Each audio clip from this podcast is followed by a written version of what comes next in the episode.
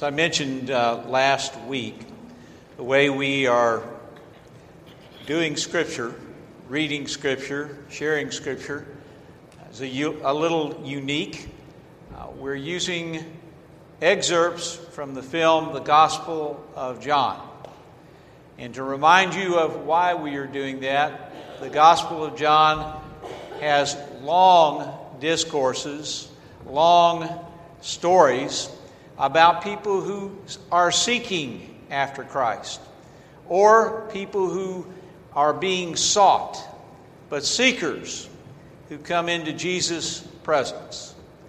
And the story that we're going to be looking at this morning is one of the longest, it may be the, the longest, uh, stories, discourses, conversations in all the New Testament between Jesus and another person. This morning, we're looking at uh, what has come to be known the woman at the well. It is a, a terrific encounter. It is, uh, if you can imagine yourself uh, asking to, uh, or, or being asked to go mine for gold. And in the process of being asked to mine for gold, you asking the question, well, where should I look? Where should I mine? And the answer is it doesn't make any difference. Wherever you dig, you're going to find gold. Well, that's what this story is like. Wherever you dig, wherever you look, you're going to find gold. So, John, fourth chapter, verses 1 through 42.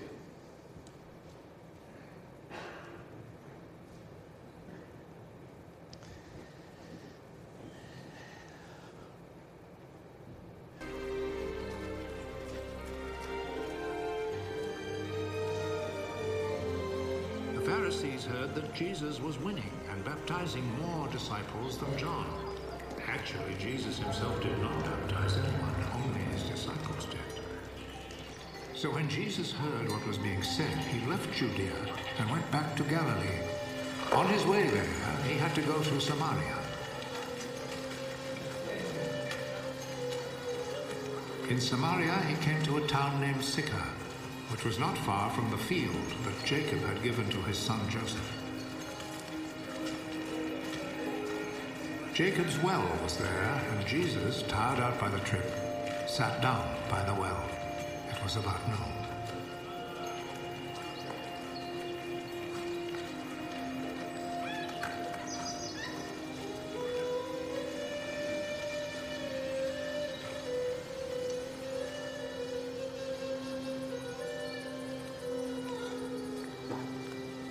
a Samaritan woman came to draw some water.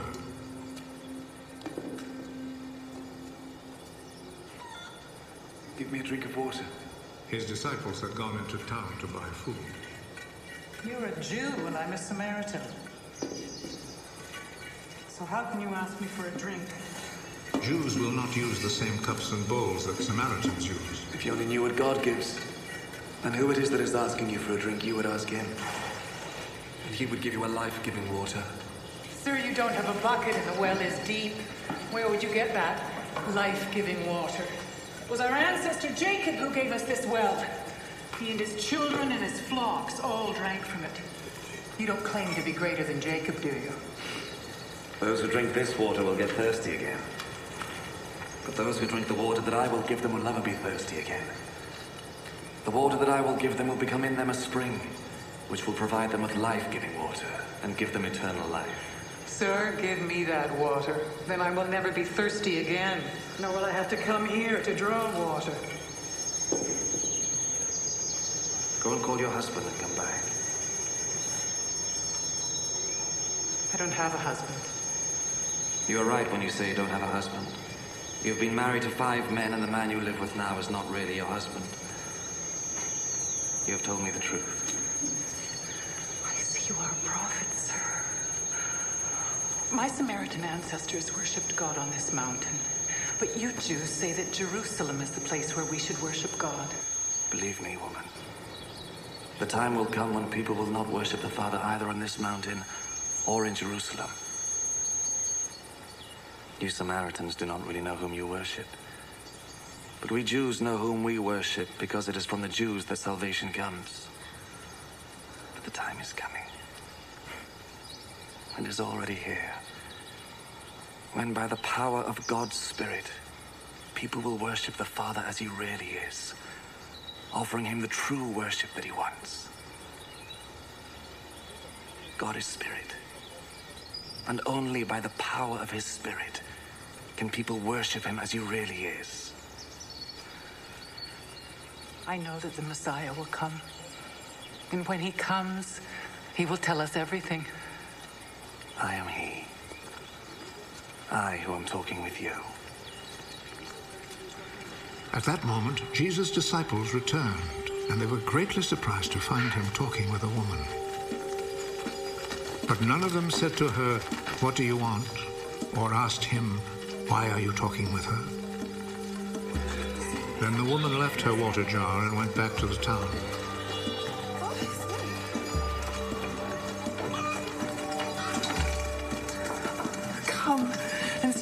Told me everything I've ever done. Could he be the Messiah? So they left the town and went to Jesus. In the meantime, the disciples were begging Jesus, Teacher, have something to eat. But he answered, I have food to eat that you know nothing about. So the disciples started asking among themselves, Could somebody have brought him food? My food is to obey the will of the one who sent me, and to finish the work he gave me to do. You have a saying four more months and then the harvest. But I tell you, take a good look at the fields. The crops are now ripe and ready to be harvested. The one who reaps the harvest is being paid and gathers the crops for eternal life. So the one who plants and the one who reaps will be glad together. For the saying is true. Someone plants, someone else reaps. I have sent you to reap the harvest in a field where you did not work. Others worked there. And you profit from their work. Many of the Samaritans in that town believed in Jesus because the woman had said, He told me everything I have ever done. So when the Samaritans came to him, they begged him to stay with them. And Jesus stayed there two days. Many more believed because of his message, and they told the woman, We believe now, not because of what you said, but because we ourselves have heard him. And we know that he really is the Savior of the world.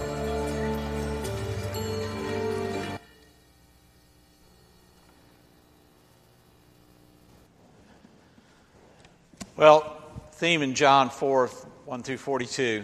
From the beginning to the end, trans, uh, these words speak of transformation transformation of conventional expectations, challenges to the status quo.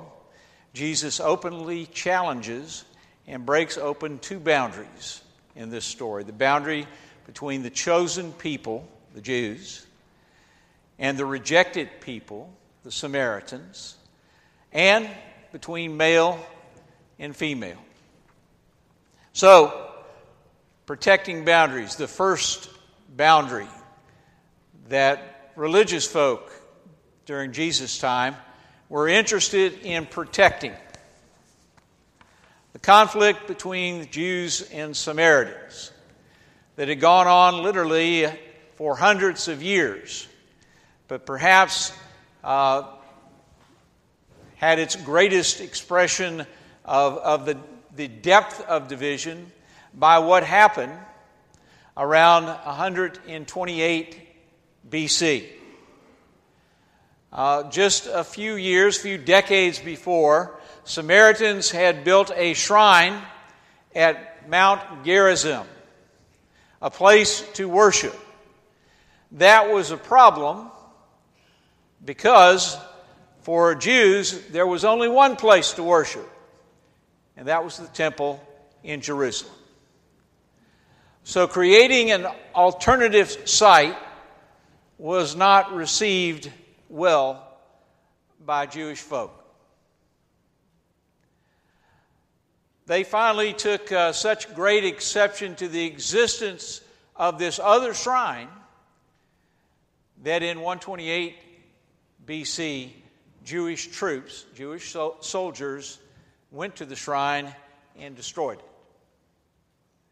So the uh, ill will that already existed between Samaritans and Jews uh, deepened even more greatly.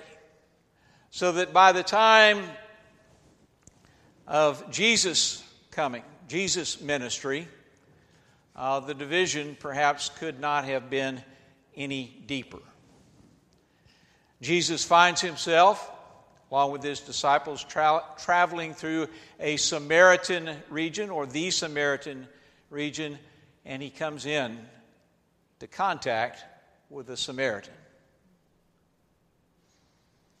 But not just any Samaritan, but a Samaritan woman.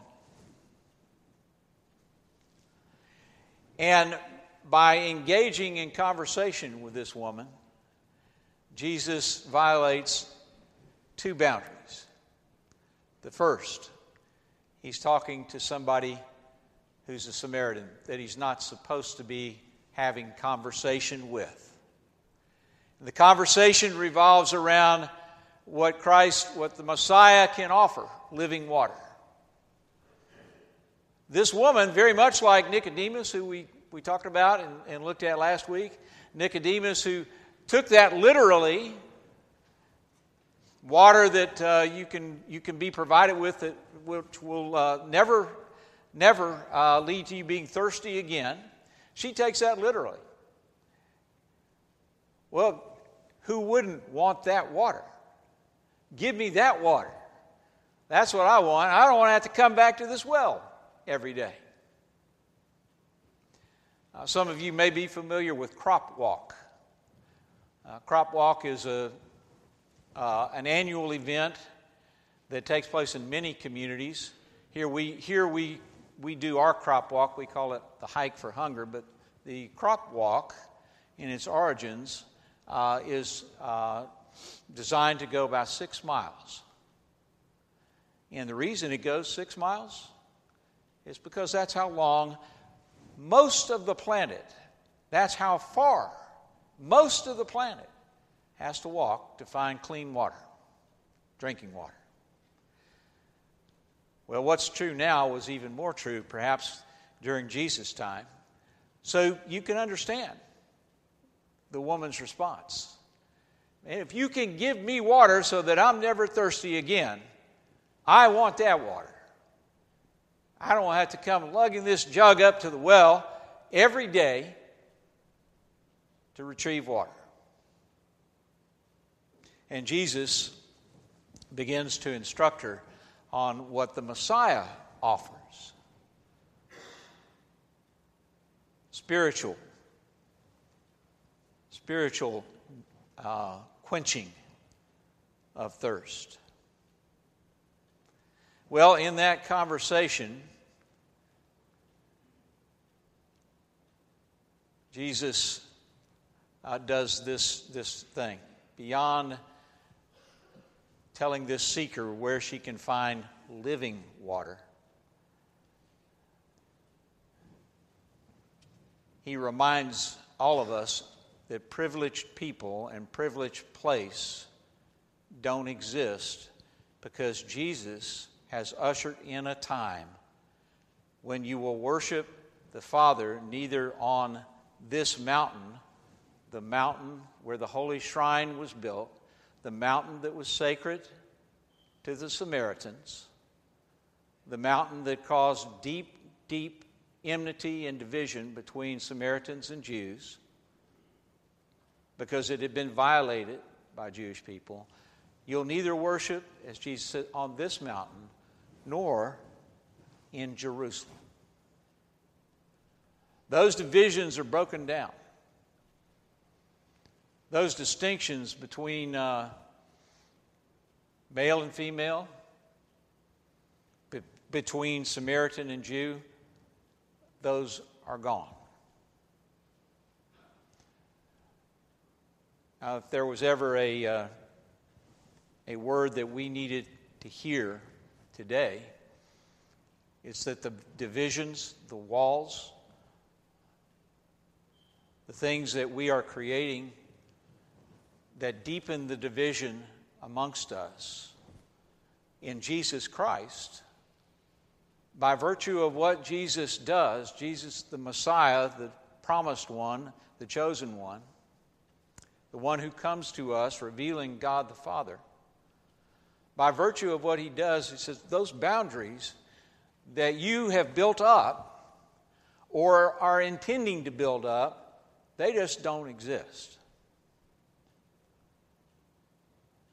Forget this uh, division between male and female, Samaritan or Jew, black or white, Muslim or Christian. I came to show you God's kingdom and what God's kingdom looks like. I came to give you water, water, water everywhere for everybody. I came so we don't have to keep being thirsty, but that we can find a thirst that's quenched in the way that we, we treat and relate to one another. Boundaries broken down. Jesus speaks to a woman, something that was entirely inappropriate, taboo in Jesus' time. You didn't do it. You certainly didn't initiate the conversation as Jesus does. But in that conversation, in that lengthy story that we have in John, the barriers, the boundaries are broken down. The woman finds something at that well that she was not looking for. She finds God's promised one to all people. And in finding the interesting thing that happens to the woman is that she immediately has to tell other people what she's experienced this woman, this Samaritan woman, becomes an evangelist. Hey, there's a better way to live with one another and to look at one another. There's a better way to treat one another. We don't have to look at each other with suspicion, with fear, with hate in our hearts. We don't have to do that anymore. I've found I've met God's promised one. The one who gives living water. Jesus opens the eyes of the Samaritan woman and the disciples so that they can see what's being offered in the present instead of viewing things through old realities and using those old realities to continue to construct barriers that keep us from one another.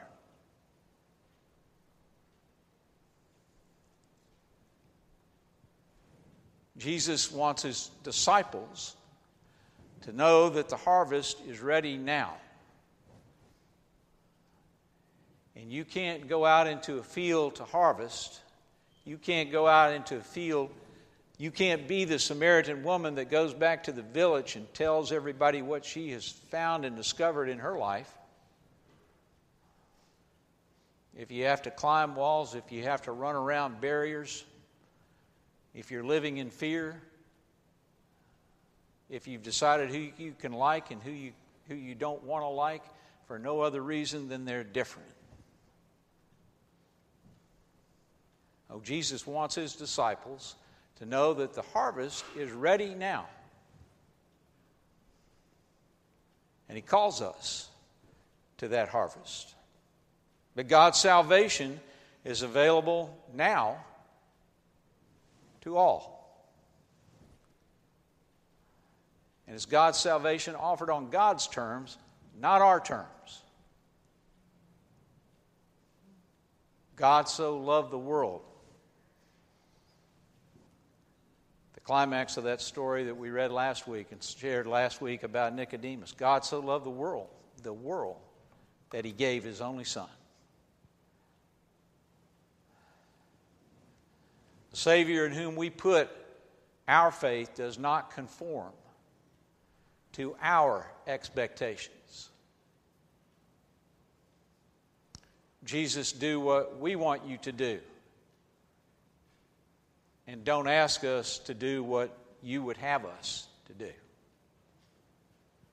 We would rather make you in our image, like our image is so great, than conform ourselves to your image. Well, let me tell you a little story real quickly about boundaries, about things churches can do. This goes back a ways when I was a college student. And I spent my freshman year in Macon, Georgia, at Mercer University.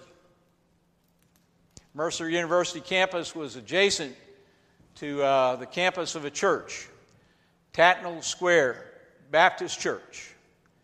And from time to time, I'd go to Tattnall Square Baptist Church to worship. Can't say I went there every Sunday. In fact, most of the Sundays I didn't go. But when I went, that's where I, that's where I went. Now, Tattnall Square had an interesting history that I was not aware of in 1968 when I was going uh, from time to time there. Happened a few years earlier in the mid 60s. Mercer University uh, was always fighting with Emory University in Atlanta as to which one was the first to voluntarily to integrate their schools. And Mercer always claimed they were first. And the way that they integrated Mercer University was by bringing in international students. Uh, by the time I got there, they were accepting African American students from Georgia. But in the mid 60s, when they initially brought black people into the university uh, community, they were literally from Africa. Those students came in in some number, 14, 15, I think, the first year that uh, they admitted African students. They had come there. Uh, they were Christians. They were seeking a place to worship. Uh, all of them in, in a group, in mass, decided they'd go to Tattnall Square Baptist Church. And so one Sunday, much to the surprise of the church, they all showed up. And you can see the picture up there. They went right through that main door that was on the main street. And the deacons that were standing at the door uh, didn't really know what to do. There, was, uh, there were civil rights demonstrations going on in the city of Macon, and there were different churches, all over the community, that were being challenged uh, as to whether they would allow black people to come and worship in white congregations. So the deacons at Tattnall Square, they were, they were scratching their heads. They didn't know what to do. And, and so uh, they went ahead and let these students on in. And everybody was very nervous during the worship service. Once the service was over, like all good churches that are faced with something that, that challenges them, uh, like all, eh, or disturbs them or bothers them, or they're going to solve the problem. Like all good church, they decided to call a committee meeting.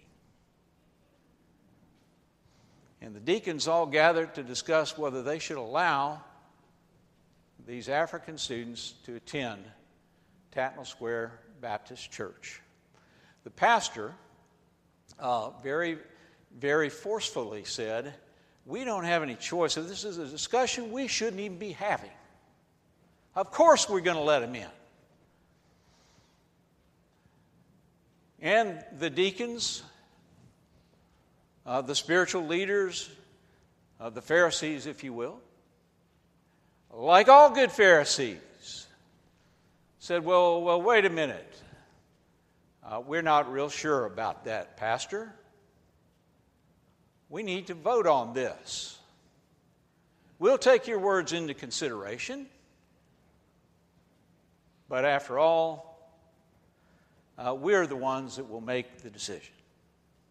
And they did decide not to allow the students in if they were to return. Well, the next Sunday they did return. and they were turned away at the door. That wasn't the end of the discussion in the church. The pastor was not going to take no for an answer. He went to the entire congregation. And ultimately, the entire congregation voted to open the doors of the church and receive these folks, to tear down barriers, artificial barriers, human made barriers. It divided that church. That church split. Another, another congregation was established in another site over that issue, over boundaries, over barriers, over talking to Samaritans or not talking to Samaritans. Here's the interesting thing about that those African students, who all were all Christians, who sought a place where they could go express their Christianity, you know how they became Christians? They were converted by Baptist missionaries, Southern Baptist missionaries in Africa. And they reasonably assumed, having been converted by the very church that supported such missionaries, they'd be welcome. We get very confused in church sometimes about who Jesus is and about what Jesus calls us to do. Jesus doesn't have anything to do with barriers or boundaries. There's nothing in the New Testament that you'll find where Jesus says, don't you associate with those lepers. We're not going to heal that blind guy because he's been blind since birth. You're never going to find Jesus saying, uh, I'm not going to talk to this person because she's a woman. I'm going to be uh, even more upset than I already am hanging here on the cross because there are women here. Last at the cross, first at the tomb. Every time there's a conventional standard or boundary that exists, you're going to find Jesus right in the middle saying, We're talking about the kingdom of God here, folks, not the kingdom of man. And if you want to be part of that kingdom, part of my kingdom, we prayed it this morning. You said you did. Thy kingdom come, thy will be done then we need to embrace the things of Christ, not the things of human beings, humankind. That's what God calls us to in Christ Jesus. That's why Jesus came. And quite frankly, that's why we couldn't handle it, and that's why Jesus was executed. But God, in His mercy and God, in His grace, gave us another chance through the power of the resurrection so that we can do better so that we can be better. So that we know can know that there's water, water everywhere. We just need to have to, we just need to drink. Let's pray.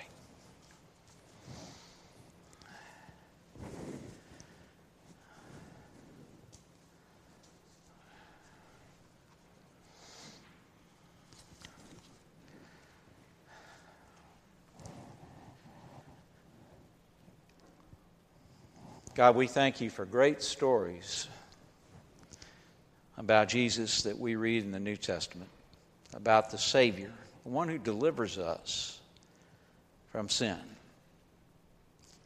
the one who opens our eyes so that we can see. Lord, we thank you for that. God, we pray for open hearts and open eyes. In Christ's name, amen.